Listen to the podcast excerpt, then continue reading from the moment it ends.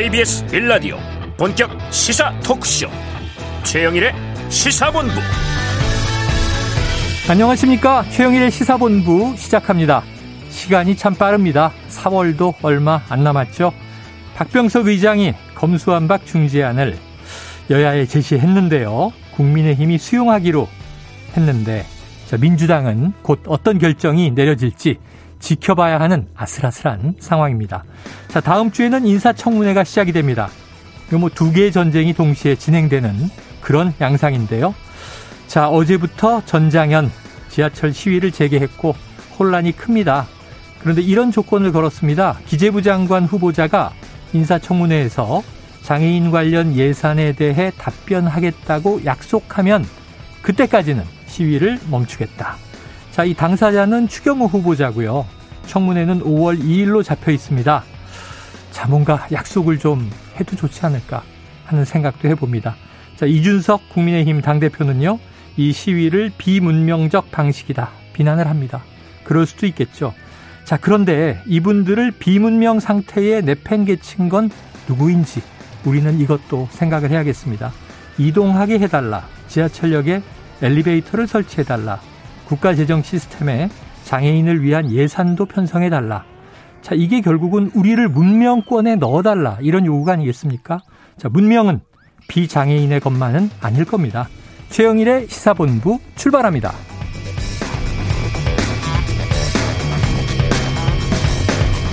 네, 1부에는요, 오늘의 핵심 뉴스를 한입에 정리해드리는 한입뉴스 기다리고 있고요.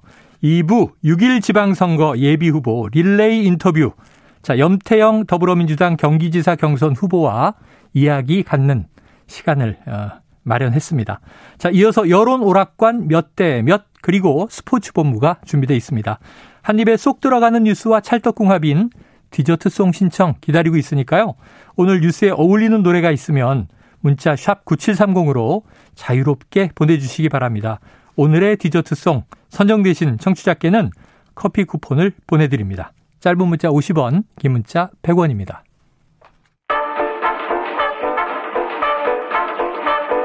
최영일의 시사본부 한입뉴스. 네, 오늘도 핵심 뉴스가 쏟아집니다. 한입에 정리해 보도록 하죠.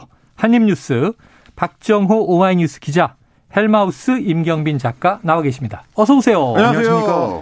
자, 오늘 오전에 말이죠. 이 박병석 국회의장이 이 이른바 검수완박 법안 최종 중재안을 여야에 전달했다.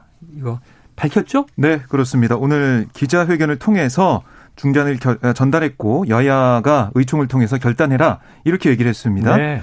그러니까 여러 가지, 그러니까 여야 지도부 얘기도 들었고 음. 전직 국회의장들 의견도 듣고 정부의 책임 있는 관계자들 또 전문가들의 의견을 종합해서 네. 의장이 문서로서 최종안을 제시했다. 이렇게 설명을 했어요. 네네. 그러니까 어느 한 정당도 만족할 수 없는 안이 될 수밖에 없지만 음. 하지만 이걸 중재안을 수용해서 아, 지금 계속해서 이 검찰 관련된 여기에 매진할 게 아니라 민생 문제를 국회가 전념하자 이렇게 얘기를 했습니다. 어. 그래서 내용이 아, 총 8개 안으로 중재안이 구성되어 있는데 네. 핵심을 말씀드리면 예. 검찰의 직접 수사권과 또 기소권 이건 분리하는 방향으로 하고 어. 직접 수사권은 한시적이고 또 직접 수사의 경우에도 수사와 기소 검사는 분리한다. 음. 이렇게 적어놨고요. 6대 범죄가 있습니다. 이게 네. 지금 검찰이 직접 수사하고 있는 부분인데 그렇죠. 그 중에서 부패 경제만 남겼다. 그러니까 6대 범죄 수사에서 어, 2대 범죄 수사로 범죄와 경제 범죄만 남기고 네. 뭐 사회적 참사, 선거 이런 공직자 뺀다 이거죠. 네, 방위 사업 이런 걸 뺀다. 음. 아, 이런 겁니다. 그리고 어떤 내용이 있냐면 검찰 외에 다른 수사기관의 범죄 대응 역량이 일정 수준에 이르면 검찰의 직접 수사권은 폐지한다. 어. 이런 내용도 들어가 있어요. 네네. 아, 그리고 뭐 특수부를 6개에서 3개로 줄인다 이런 얘기도 있고 또 중대범죄수사청 그러니까 한국형 FBI 이걸 논의하기 위해서 사법개혁 특위를 구성하고 음. 이 특위 구성 후에 6개월 내 입법 조치를 완성하며 입법 조치 후 1년 이내 발족한다. 그러니까 중수청이 출범하면 검찰의 직접 수사권은 폐지한다 이렇게 얘기를 했어요. 네. 그러니까 이렇게 해서 아, 직접 수사권을 폐지하는 쪽으로 가니까 어. 이 중재안을 받아라. 라고 얘기를 한 거고요. 아, 다만 지금 민주당은 토론을 아직 진행하고 있어요. 네, 받을지 네, 네. 말지는 좀 미질수인 상황이고요. 자, 지금 이제 얘기를 듣고 나니까 민주당의 음. 안이 좀 급박했다면 사실은 그 취지를 살리면서 박병석 의장 안는 좀 단계적으로 단계적으로 이렇게 늘려놓은 느낌인데. 음, 네, 그렇습니다. 자, 민주당 입장에선 지금 시간도 급하다는 거 아니에요? 어. 5월 10일 취임 전에 이제 이 저 추진하겠다라고 그렇죠. 했었는데 어. 지금 우선 국민의힘 쪽에서는 입장이 나온 것 같습니다. 이 권성동 원내대표의 목소리를 직접 듣고 오겠습니다. 우리 당은 의장의 중재안을 수용하기로 하였습니다. 의장의 중재안은 사실 의장과 양당 원내대표가 서너 차례 회동을 통해서 예, 합의한 안입니다. 일단 양당에서 수용을 하면은 어, 의장 주재하에 예, 합의문을 발표하는 순서를 갖고 다음 주에 본회의에서 처리될 예정입니다. 검찰이 직접 수사할 수 있는 여섯 개 범죄 중에 부정부패 범죄와 대형 경제 범죄, 여기는 증권 범죄가 포함됩니다만은 이 두 개에 대한 직접 수사 권한은 검찰에서 보유하는 내용입니다. 자, 이 좀 이견이 커서 중지안을 만들기가 참 어려웠다. 이게 이제 박병석 의장이 또 오늘 얘기한 건데요. 네. 그런데 지금 국민의힘은 의총이 빨리 끝난 것 같고 네. 받기로 결정을 했어요. 어떻게 보십니까? 해석을 해드리자면 이런 네. 것입니다. 어차피 여야 양쪽 다 선택 여지는 없다. 어. 어차피 박병석의 시, 간이기 때문에 아 그래요. 네, 박병석 의장이 낸 중재안을 만약에 받지 않으면, 그러니까 어. 일테면 국민의힘이 의총을 통해서 받지 않겠다고 해버렸으면 어. 민주당 입장에서는 편해집니다. 어느 쪽으로 추진해도 되거든요. 네, 네. 박병석 의장 안으로 하든 혹은 어, 민주당 안을 이제 중심으로 아니. 추진하든 그쪽이 조금 더 민주당이 편해지기 때문에 네. 국민의힘 입장에서 선제적으로 이제 우리는 받았으니 민주당 너네 한번 받아봐라. 이렇게 이제 공을 아, 넘기는 그래요. 이런 전략이 일단 1차적으로는 있을 거고요. 두 번째는 뭐냐면 어 박 기자님께서 잘 정리를 해주셨습니다만 6대 범죄 검찰이 갖고 있는 6대 범죄 직접 수사권 중에서 지금 이제 부정부패 관련된 부분하고 대형 경제 네, 파트는 네, 네. 일단 남기기로 했거든요. 음. 물론 이제 1년의 유예 기간을 두고 어 중수청이 이제 출범을 하게 되면 네, 네. 그것도 다 이제 검찰에서 폐지가 되도록 어 되겠지만 음. 그 1년 동안에 국민의힘 속내는 이런 걸 것 같아요. 어. 부정부패 사건이 있으니 문재인 정부 기간 동안에 이뤄졌던 부정부패 사건을 걸면 기존 정권에 대해서도 직접 수사를 할 수 있다라는 뭐. 계산을 갖고 있는 속내일 가능성이 크고 범죄 그렇습니다. 그렇게 되면 이제 어, 사정 전국으로 끌어가는 데 있어서도 이제 아예 가능성이 닫힌 건 아니다라는 판단을 했을 가능성이 네네. 있습니다. 근데 이제 민주당 입장에서 보자면 그 위험성에도 불구하고 이 사정 전국의 핵심이라고 할 수 있는 이제 공직자 범죄 관련된 거 음. 그리고 이제 선거 관련된 범죄가 어 검찰에서 빠져나오게 되면 국회의원들 입장에서는 이제 가장 중요한 두 가지가 빠지는 겁니다. 어. 특히 이제 선거범죄 같은 경우는 국회의원들 입장에서는 검찰이 이제 그 국회에 목줄을 친다라고 이제 표현할 네, 정도로 네 굉장히 검찰이 이제 뭐 자유자재로 사용하던 그 이제 직접 수사권 중에 하나인데 음. 그 부분이 빠졌을 경우에는 민주당의 국회의원들 입장에서는 조금 이제 생각해 볼 여지가 네. 생기는 그런 부분일 수 있을 것 같고 또 하나 아까 말씀드린 대로 어차피 박병석 의장이 통과시켜주지 않으면 네. 4월 안에 이 법안을 처리하는 거는 난망해지기 때문에 지금 이제 민주당 의원총회도 굉장히 좀 숙고하고 있을 것 같은 그런 네. 상황입니다. 자, 여야 입장, 지금 이제 민주당의 입장이 어떻게 나올 것인지 지금 박 기자님 의총이 네. 진행되고 있는 거예요? 그렇습니다. 한창 이제 토론이 진행되고 있는 상황인데요. 네. 뭐 예상을 해보자면 어, 철험회로 대표되는 대표되는 강경파 의원들은 아마 미진하다라고 지적을 할 것 같아요. 미진하다. 왜냐하면 여섯 개 범죄 가운데 두 개가 지금 살아있는 상황에서 네. 직접 수사권을 가지고 있는 검찰의 모습 또 이 중수청이 출범할 때까지 어떤 일이 벌어질 것이냐 여러 가지 우려가 있다라는 걸 지적할 것 같고요. 또 지금 보면은 직접 수사권을 두 개만 남겨놓지만 보안 수사는 계속 남겨놓는 그런 네, 상황으로 네. 보여지거든요. 그럴 경우에 검찰의 수사에 대한 영향력은 계속 있을 거다. 음. 그리고 정권이 바뀌게 되는데 중수청을 만들어가는 과정 너무나 긴 시간이 남았는데 네. 그 안에 과연 이 법안대로 갈 거냐, 이 어. 합의문대로 갈 거냐 여기에 대한 의구심도 가지고 있을 것 같아요. 네네. 그런 얘기가 좀 나올 것 같고 아, 또 한편에서는 지금 지방선거도 있고 또 박병석 의장이 이 중재안을 안 받으면은 뭐 더 이상 어, 어, 카드가 없다 이렇게 얘기를 네. 했거든요.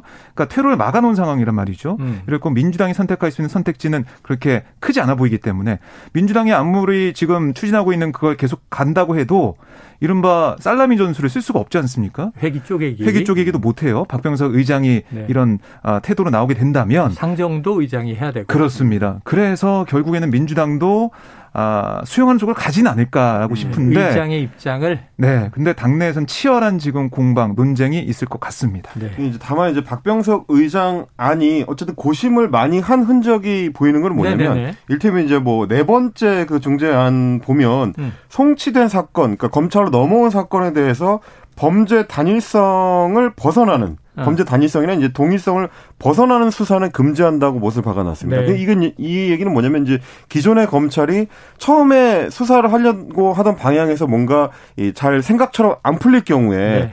옆으로 계속 뻗어가지고 이제 수사를 확장해 나가던 거 별건, 별건 수사라고, 별건 수사라고 하죠. 이제 이 문제를 차단하기 위한 이 목적으로 이제 들어가 있는 것 같아요. 음. 그러니까 말하자면 어떤 부분은 민주당에서 구미가 당겨할 만한 부분들이 이제 들어가고 네. 어떤 부분은 마찬가지로 이제 국민의힘 쪽에서 어, 구미가 당겨할 부분들이 들어가 있기 때문에 양쪽에서 이 둘다 합의해볼 네. 만한 여지가 좀 생기는 아, 그런 차원의 네. 문제였었던 것 같습니다. 자, 그 와중에 뭐 김호수 검찰총장도 박병석 의장을 면담을 했고 시간은 뭐 대통령과의 시간보다는 짧았습니다만 음. 어쨌든 박 의장도 그동안 여러 가지를 고민해서 자 국회의장이 직접 낸 중재안 오늘 요게 어떻게 될 것인지에 따라서 지금 이른바 검수완박 폭주기관차에 음. 좀이 어떤 속도가 조절이 되거나 혹은 노선이 바뀌거나 할지 지켜봐야 될 것 같네요. 일단 지금 이제 민주당의 시간은 아닌 것이 네. 시간 자체가 민주당 입장에서는 촉박하게 지금 흘러가고 있고요. 그렇죠. 또 하나는 이제 당 내의 여론도, 그러니까 의원들의 여론도 아. 단일 대우가 지금 깨지는 조짐이 지금 보이고 있습니다. 이게 민형도 의원 탈당 문제가 좀 크게 작용했죠. 그게 이제 일종의 방아쇠 네. 역할을 네. 해서 뭐 당내에서 지금 이제 직접적으로 외부의 반대 의견을 직접 표명하는 의원이 많지는 않지만 네.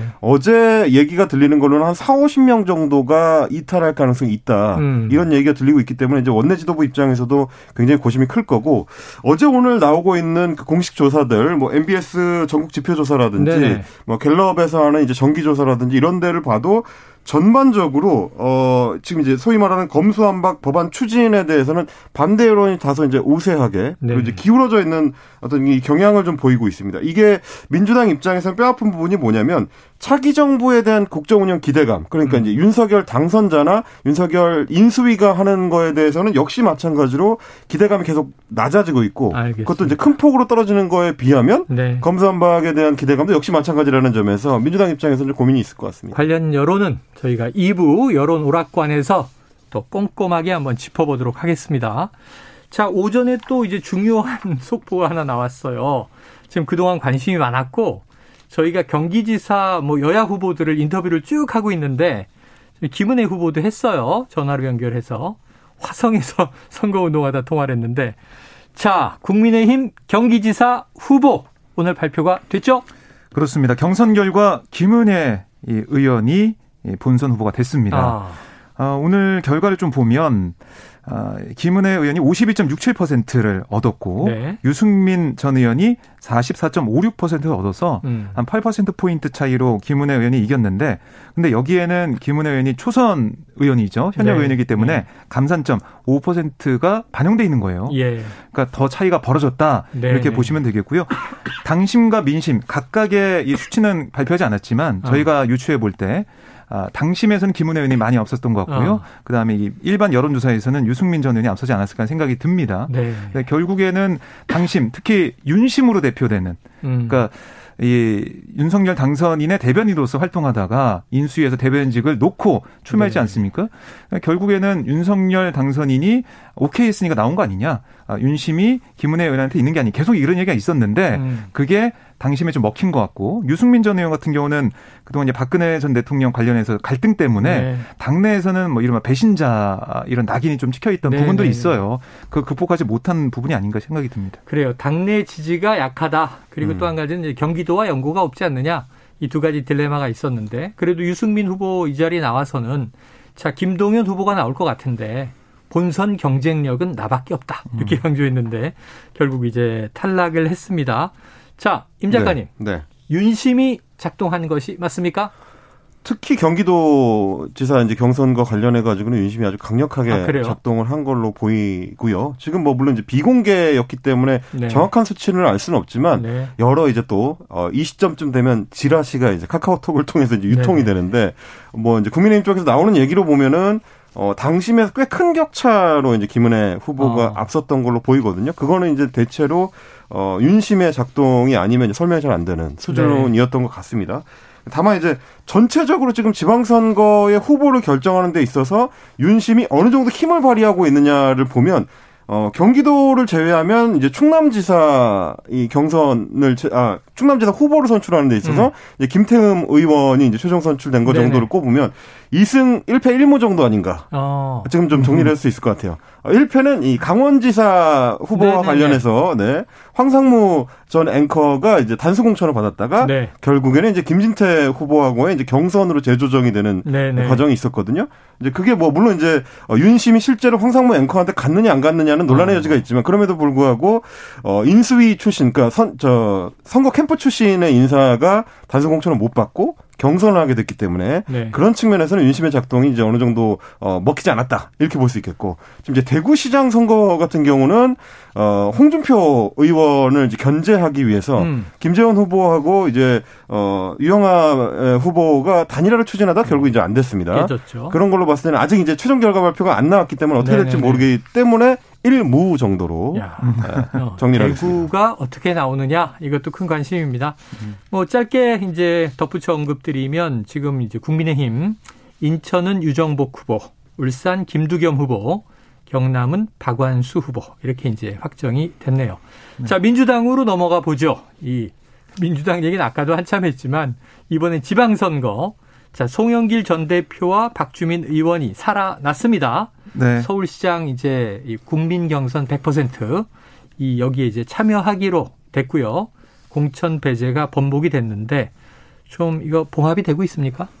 네, 뭐 일단은 경선을 하기로 했기 때문에 경선 배제를 놓고 반발하던 그런 당심이나 민심 이건 좀 봉합이 되는 모습이고요. 그러고 보니까 어제 이 시간에 송영길 전 대표가 이 자리에 와서 네. 어떻게 당의 결정이 나올 건가 했는데 직후에 저희 인터뷰 직후에 이제 살아난 것으로 속보가 음, 나왔고요. 그렇습니다. 오늘까지 지금 후보를 더 찾고 있는 거죠? 네. 그래서 지금 여섯 명의 후보가 등록되지 않습니까? 네. 6 플러스 알파가 될 것 같은데 네. 경선은 6 플러스 알파가 아니라 여기서 다시 좀 몇 명을 추린 다음에 아, 알겠습니다. 경선할 것으로 보입니다. 그래요. 자, 박지원 공동비대위원장이 노영민, 송영길, 박주민 부동산 문제에 대해서 사과해야 한다 이런 얘기를 했네요. 네, 그렇습니다. 그러니까 이게 계속해서 박지원 위원장이 얘기했던 거예요. 부동산 알겠습니다. 문제 이런 것들 얘기했고 네네. 이, 그 이광재 의원이 또 강원지사 후보에 전략 공천이 됐습니다. 알겠습니다. 자, 12시 38분을 향해서 가고 있습니다.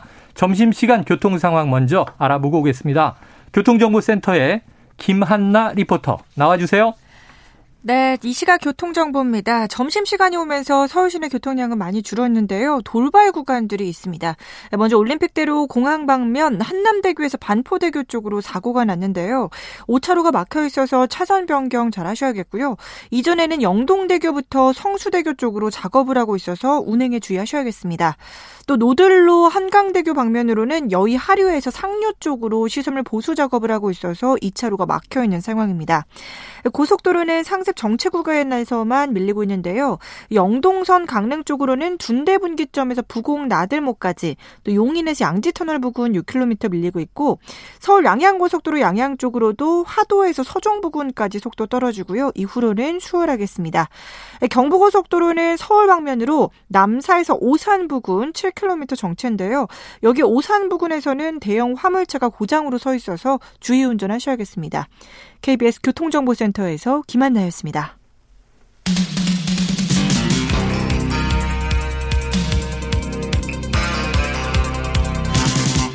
최영일의 시사본부. 네, 아주 오랜만에 시사본부 비상입니다. 속보가 막 들어오고 있습니다.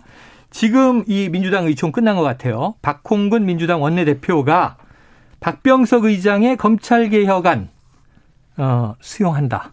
부족한 네. 부분은 추후 보완하겠다. 받은 거네요? 그렇습니다. 어, 저희가 아까 짚어드린 대로 네. 뭐 감독 일방이 있었겠지만은 지금 현 상황에서 앞으로 갈 수가 없는 상황이기 때문에 음. 이 중재안을 받고 앞으로 계속 보완해 나가겠다 이 정도로 마무리한 것 같습니다. 네. 근데 이, 이런 여러 가지 판단 중에 이런 것도 얘기했을 것 같아요. 예. 그러니까 뭐냐면 지금 이 중재안을 받고 만약에 이제 1년 6개월 동안 음. 이 중수청이 추모할 때까지 여러 가지 뭐 사안이 있을 텐데 그 안에 윤석열 정부 아에서 아래에서 검찰이 네. 어떤 모습을 보여주느냐. 만약에 이 직접 수사권을 폐지하는 쪽으로 가고 있는 그 정신을 좀 위배한 그런 음. 수사가 있거나 그런 모습이 보여지게 된다면 이게 오히려 윤석열 정부에는 마이너스 될 거다. 네. 민심이 돌아설 거다. 이런 판단도 하면서 여기서는 우선 중재안을 받으면서 어 국민의힘과 같이 협치를 하고 어, 중재안을 통해서 민심을 더 챙긴다라는 그런 음. 이미지로 가는 그런 찰, 판단이 아닌가 생각이 듭니다. 아마 중재안이 오늘 나왔으니까 음. 검찰의 입장도 나오겠죠. 앞으로. 그런데 일단은 여야의 시간이니까 음. 지금 여야 모두 박병석 중재안을 받았어요. 네. 그럼 이후로 이 추진 일정은 지금 4월 내 처리, 다음 주 처리. 그렇습니다. 어, 이렇게 되면 이제 추진 그리고 이제 처리 자체는 일사천리로 진행될 가능성이 크고요. 네. 오늘 이제 박병석 의장이 중재안을 내면서도 에, 이걸 받으면 이제 4월 내에 처리하겠다라고 못을 어. 박았기 때문에 그건 이제 어렵지 않을 것 같고요. 형식적으로도 지금 여야 합의가 이루어진 법안이 되는 거라서 네네. 문재인 대통령 입장에서도 이제 마지막 국무회의에서 어. 법안에 서명을 하는 데 있어서 큰 부담은 없게 됐습니다. 근데 이제 이 시점에서 아직 이제 통과는 안 됐지만 네. 검찰의 이제 수사 기소권을 분리하는 법안과 관련한 전장의 최종 평가를 좀 어, 중간 평가 정도 되겠네요. 중간 평가를 한번 해보자면 이걸 추진했었던 민주당 입장에서는 결국 이제 절반의 성취가 됐습니다. 네. 그거는 아마도 어 원내 전략이 충분히 무르익지 않은 상태에서 좀 급하게 추진한 결과가 아닌가 좀 평가를 할 수가 있을 것 같은데 음. 1차적으로는 저희가 이 시간을 통해서 몇 번 말씀을 드렸지만 법안이 최종적으로 통과돼서 이 출범하기까지는 세 개의 주체를 설득을 했어야 됩니다. 먼저는 네. 캐스팅 버튼을 쥐고 있는 정의당이고요. 네. 그 다음에는 박병석 의장 통과를 음. 시켜줘야 되는 박병석 의장 그리고 최종 서명을 해야 되는 청와대의 문재인 대통령이었습니다. 아. 그런데 지금 추진되는 2주간의 과정을 봤을 때는 이 세 주체 중에서 아예 정의당은 빠져나가 버렸고 음. 박병석 의장이나 문재인 대통령 같은 경우는 굉장히 어느 포지션을 잡아야 음. 될지 애매하게 좀 붕 떠 있었던 측면이 있었기 때문에 깊어지고. 그렇습니다. 충분한 설득이 안 된 상태에서 게임을 시작했다. 라는 네. 게 민주당 원내지도부의 어떻게 보면 이제 전략적 패착이었던 것 같고 음. 그러다 보니까 결국 이 중간 중간에 계속 무리수가 나오게 된 거죠. 양양수 양양자 의원에 대해서 이제 사보임을 했다가 아유. 양양자 의원이 이제 빠져나가고 다시 민영배 의원을 탈당을 시키는 이제 더블 무리수가 나오게 되는 그러다 보니까 이제 여론전에서 이 우위를 점하지 못하고 결국 박병석 의장이 중재안을 내게 되는데 까지 민주당 입장에서는 일종의 이제 일선 후퇴를 하게 된 네. 그런 상황이라고 볼 수 있을 것 같고 다만 민주당 입장에서 앞으로 남은 과제는 이건 것 같습니다. 음. 1년의 유예가 있지만 중수청을 출범시키기로 법안에 못을 박을 거기 때문에 네. 그렇게 되면 오히려 이제 어 중수청을 출범시키지 못하면 명분은 민주당으로 넘어옵니다. 음. 그리고 1년이 지난 뒤에도 민주당은 여전히 압도적 다수당입니다. 그러면 시간은 그때 되면은 오히려 국민의힘과 어, 검찰 쪽이 더 급해지기 때문에 네. 중수청을 어떻게 출범시킬지에 대해서는 앞으로 좀 더 이제 그 엄밀한 의미를 가지고 달려들게 되는 거는 검찰과 국민의힘 쪽이 될 가능성이 네. 있지 않을까. 자, 네, 그런 점만 1년의 시간을 두고 이른바 한국형 FBI가 어떻게 만들어지게 될지 6대 중대 범죄를 나누게 되면 검찰과 또 그럼 앞으로 신설될 중수청은 어떻게 역할 분담을 하게 될지 검경도 마찬가지지만 모두 좀 유기적인 협조가 될수 음. 있어야 법안의 묘가 살아나는 것 아닐까 하는 생각을 좀 미리 해봅니다. 자, 이거 앞으로 이제 진행되는 상황 이번 주 다음 주 지켜보고요. 어제 보류됐던 안건 심사 소위가 오늘 이제 재개될지 한번 지켜보도록 하겠습니다. 자, 이제 인사청문회 전국이에요. 다음 주 월요일이면 한덕수 총리 후보자인데 지금 그동안에 뭐 김앤장, 부동산 이런 거 말고 자, 10년째 공짜 호텔 피트니스를 이용하고 있다. 이건 무슨 얘기예요? 네, 한덕수 후보자가 지금 서울 강남의 인터컨티넨탈 호텔 피트니스 클럽을 어우. 이용을 하고 있어요. 비싼 데 아니에요? 네, 이게 회원권? 네, 회원권이 부부 회원권 시세가 한 1억 넘는다고 해요. 아, 부부 회원권. 네. 야, 운동하는 연애... 게 이렇게 비싸다니. 비쌉니다. 그리고 연회비도 뭐 7, 800만 원 정도 한다고 하니까. 네. 아, 연회비가 또 별도로 있어요? 연회비가 별도로 아. 있습니다. 회원권이 있고 연회비가 있고. 반전세 네. 같은 거군요, 이게 그러니까. 그러니까 저희 뭐 저도 헬스를 하고 있지만 저는 4만 얼마짜리로 좀 하고 있는데 동네 네, 하고 네. 있는데 좀 차이가 나는 그러니까 좀이 어, 좋은 그런 헬스장이다 보시면 되겠고요. 호텔 예. 헬스장이니까요. 근데 이게 2012년 한국 무역협회 회장으로 취임하면서 받은 어. 혜택인데 어. 이 무역회장에서 물러난 뒤에도 이걸 계속 쓰고 있고 네. 활용하고 있는 겁니다. 이게 참 이상하다라고 생각을 했는데 어. 무역협회에서는 이건 역대 회장에게 모두 제공해온 건강관리 지원 프로그램의 일환이다. 야, 그러면은 만약에 퇴임을 해도 평생 줘요? 전임자에게까지? 그러니까 이게 예, 회장을 지냈던 분들은 주는 혜택이다라고 이야. 협회에서 얘기하고 있으니까. 아, 이게 무슨 연금인가요? 네. 이 헬스연금 뭐 이런 거라고 헬스연금 볼 수 있겠네요. 종신 헬스연금. 네. 그래서 이게 뭐 재산 신고에서 누락이 됐었어요. 네네. 그랬더니 이 한 후보자 측은 개인적으로 사고 팔순 회원권이 아니어서 아. 재산 신고 대상이 아니다라고 얘기를 했는데 지금 한 후보자 같은 경우는 계속해서 뭐 고액 연봉, 뭐 고문료 네. 계속 나오고 있는 상황에서 이런 것까지 불거져 나오니까 이렇게 혜택을 많이 받고 금전적으로 이익을 본 그런 상황에서 다시 또 공직으로 돌아오는 거냐? 이런 지적은 나오고 있는 것 같아요. 그리고 2009년 12월 이 주미대사 시절에 대사관저에서 서울대 동문회를 했고 음. 또뭐 이와 알고 동문회 이런 걸 주말에 했다. 사적으로 모임을 하는데 대사관절을 이용한 게 아니냐 이런 지적도 나오고 있고 또 동문회 행사에 관저 직원들이 동원됐다 이런 보도도 나오고 있는데요. 여기에 대해서 한 후보자는 직원 동원은 없었고 이거는 동문회가 약간 뭐 교민 행사의 성격이 있었다라고도 음. 해명을 하고 있습니다. 그 어떨 것 같습니까? 이, 이 사안은 어 지금 이제 전반적으로 한번 정리를 해보자면 네네네. 이, 이번에 지금 새로 나온 한덕수 후보자의 피트니스 건도 그렇고. 네. 전체적으로 뭔가 이해 충돌 문제에 대해서 약간 경계가 너무 약한 것 같다라는 생각을 자꾸 하게 네네네. 되는 거예요. 뭐 한덕수 후보자뿐만이 아니라 지금 이제 이번에 지명된 장관 후보자들이 거의 대부분 갖고 있는 문제들입니다. 어. 공직과 이 사기업이나 뭐 이해관계가 얽혀 있는 뭐 이해관계 집단 쪽을 왔다 갔다 하면서 이 사회 활동을 하다 보니까 네. 뭘좀 주고 받고 하는 데 있어서 약간 경계가 좀 없다. 그 사실 우리가 이제 뭐 김영란법이라고 해가지고 어, 청탁금지법을 굳이 입법을 해가지고 운영을 하고 있는 이유 중에 하나도 음. 우리 공직자들이 약간 일종의 그런 어떤 공사의 구분, 네. public mind가 좀 약하다는 문제점 때문에 그걸 만들어서 운영하고 있는 건데 음. 이번에 새로 장관 후보자가 된 인사들이 총리 후보자를 비롯해서 이렇게 이해충돌 문제에 있어서 민감성이 이 정도로 떨어져서는 과연 이 국민들이 기대하는 만큼의 공직 마인드로 인정받을 수 있겠느냐 네. 이 부분은 좀 고민을 해봐야 되는 게 아닌가 뭐 싶어요. 이게 무슨 무역협회에서 제공하는 일종의 서비스니까 내가 어 뭐 재산 신고에서 굳이 안 넣었다 이런 식의 그런 어떤 변명만으로 충분히 설명이 가능하고 설득이 될지 저는 조금 의, 문이 아, 듭니다. 아, 저희 개인 생각인데 뭐 재임 중에 이런 뭐 서비스를 이용할 수는 있겠죠. 그렇죠. 이 조직의 이제 비용으로 퇴임 후에 평생 준다고 진짜 이거 좀 충격받았는데 음. 자, 또 다른 것도 보겠습니다. 지금 추경호 경제부총리죠. 경제부총리 겸 기재부 장관 후보자. 또 이종호 과기부 장관 후보자. 이 자녀들도 아빠 찬스 의혹이 있다. 이런 얘기가 나왔는데 어떤 거예요? 네, 그러니까 추장관 후보자 둘째 딸 추모 씨가 이 한국과학 창의재단 예, 2017년도에 파견직으로 들어갔어요. 네. 그런데 1년 만인 2018년 5월에 정규직 직원으로 신분이 바뀌었습니다. 우와.